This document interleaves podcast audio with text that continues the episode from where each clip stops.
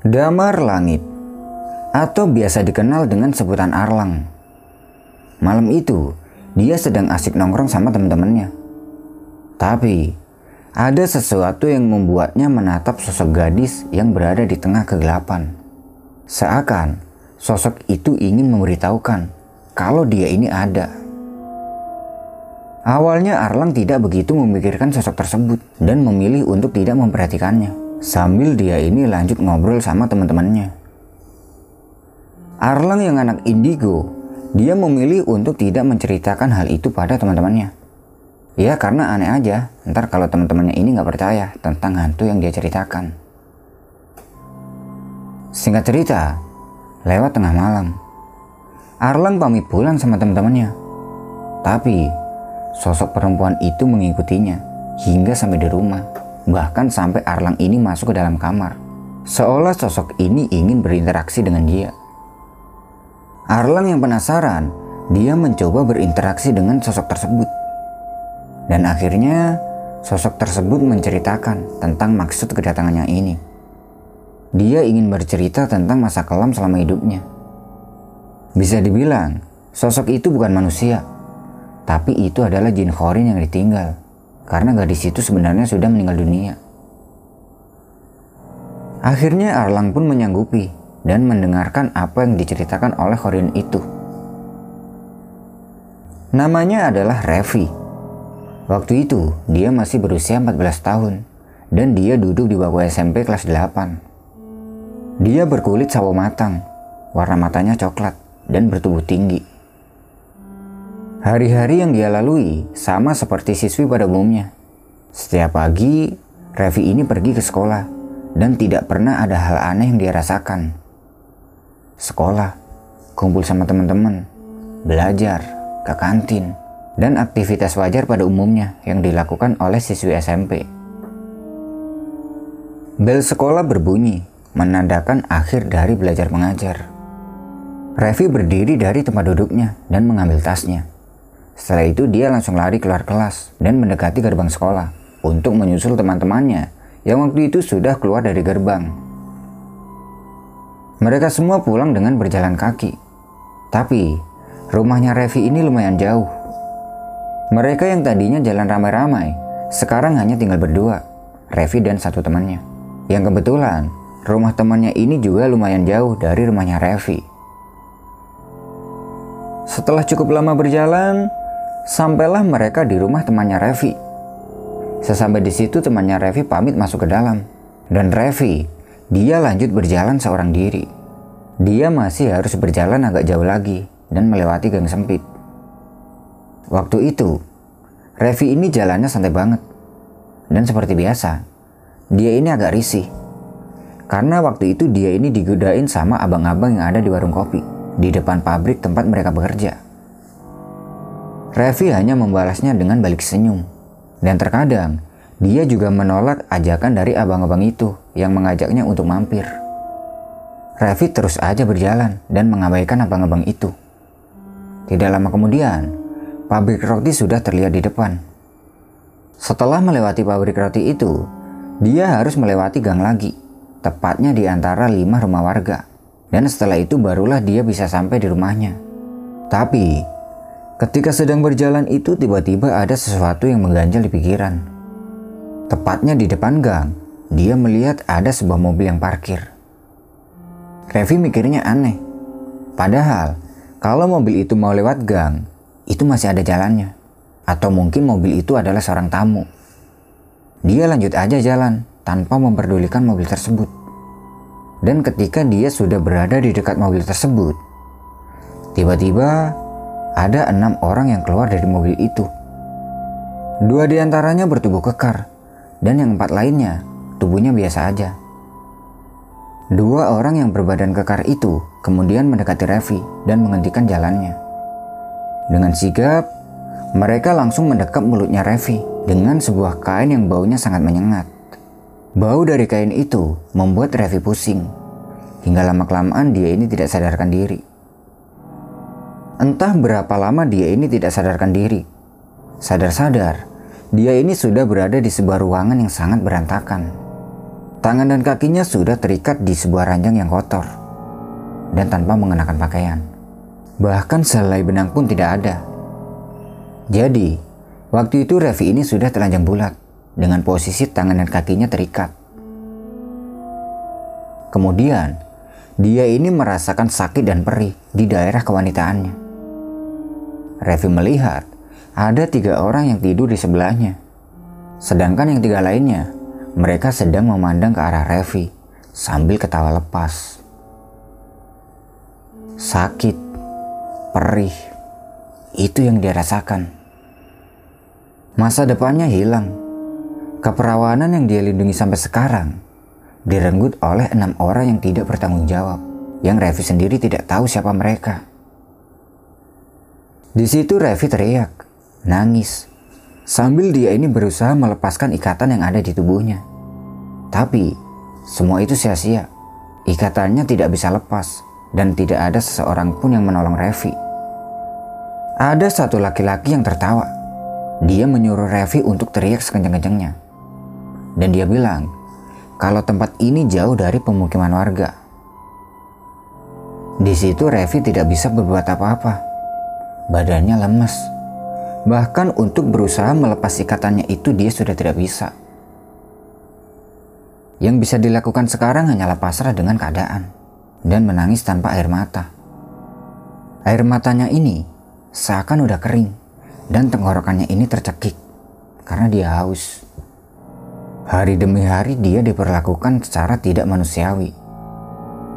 Siang, sore, malam, bahkan pagi Revi menjadi budak pemuas nafsu orang-orang itu. Tangisannya Revi ini tidak menggetarkan hati mereka. Bahkan jeritannya itu malah membuat mereka semakin nafsu. Jadi dia hanya pasrah, pasrah, dan pasrah. Ya cuma karena itu yang bisa dia lakukan sekarang. Revi berpikir, kalau dia sudah bebas nanti dia akan melaporkan kejadian ini pada polisi. Tapi pertanyaannya, Kapan dia bisa bebas dan apakah dia bisa bebas? Di tengah kepasrahannya itu, Revi meronta dan meminta tolong ketika energinya sudah kembali pulih. Tapi, rasa sakit dan perih yang dia rasakan itu malah membuatnya semakin lemas dan tidak berdaya. Di situ Revi berharap semoga ada orang yang mendengar teriakannya dan bisa menolongnya. Hampir dua minggu Revi diperlakukan seperti itu. Ini miris banget dengan kehidupan yang sudah dialami. Bahkan, tiga hari terakhir dia tidak diberi makan sama sekali. Lelah, sakit, perih, dan dingin. Semua itu bercampur jadi satu. Masih dalam keadaan lemah seperti sebelumnya, dia tidak bisa berbuat banyak. Dia hanya bisa menatap langit-langit dinding di ruangan itu. Malam itu, hanya ada empat orang di dalam ruangan itu, lima termasuk Revi. Dan saat itu mereka sedang membicarakan, tapi entah apa yang dibicarakan, karena Revi tidak bisa mendengarnya. Tubuhnya seakan tidak bisa digerakkan lagi. Mulutnya serasa terkunci, pandangan memudar, dan pendengarannya semakin jauh. Tapi, Revi ini masih bisa mendengarkan kalau di luar sedang hujan campur angin. Ya mungkin karena itulah kedua orang lainnya tidak datang. Tidak lama setelah itu, tiba-tiba ada sebatang kayu yang ambruk menimpa bangunan itu. Bangunan tempat Revi disekap. Dan batang kayu itu jatuh tepat di depan ranjang. Revi melihat ke arah empat orang tersebut. Mereka tampak panik dan langsung berlari mendekati Revi. Lalu mereka semua menatap Revi yang tanpa busana. Entah apa yang terjadi, Revi tidak tahu. Yang jelas, tubuhnya ini sudah mati rasa dan perih udah nyerang di seluruh dadanya. Perlahan, dia berusaha menundukkan kepalanya untuk melihat ke arah dadanya. Darah mengalir deras di bagian dada sebelah kirinya dan terlihat ada sebuah kayu yang menancap. Tapi anehnya, waktu itu Revi tidak merasa takut, kaget, bahkan kesakitan. Seakan dia ini sudah pasrah dan mungkin inilah akhir dari hidupnya. Kali ini Revi tidak melihat lagi ranting yang menancap di dada bagian kirinya. Tapi, dia melihat empat orang itu sepertinya sedang cemas. Salah satu di antaranya kemudian menelpon seseorang dan menjelaskan kejadian ini. Perlahan, pandangan Revi memudar dan nafasnya sudah di ujung tenggorokan.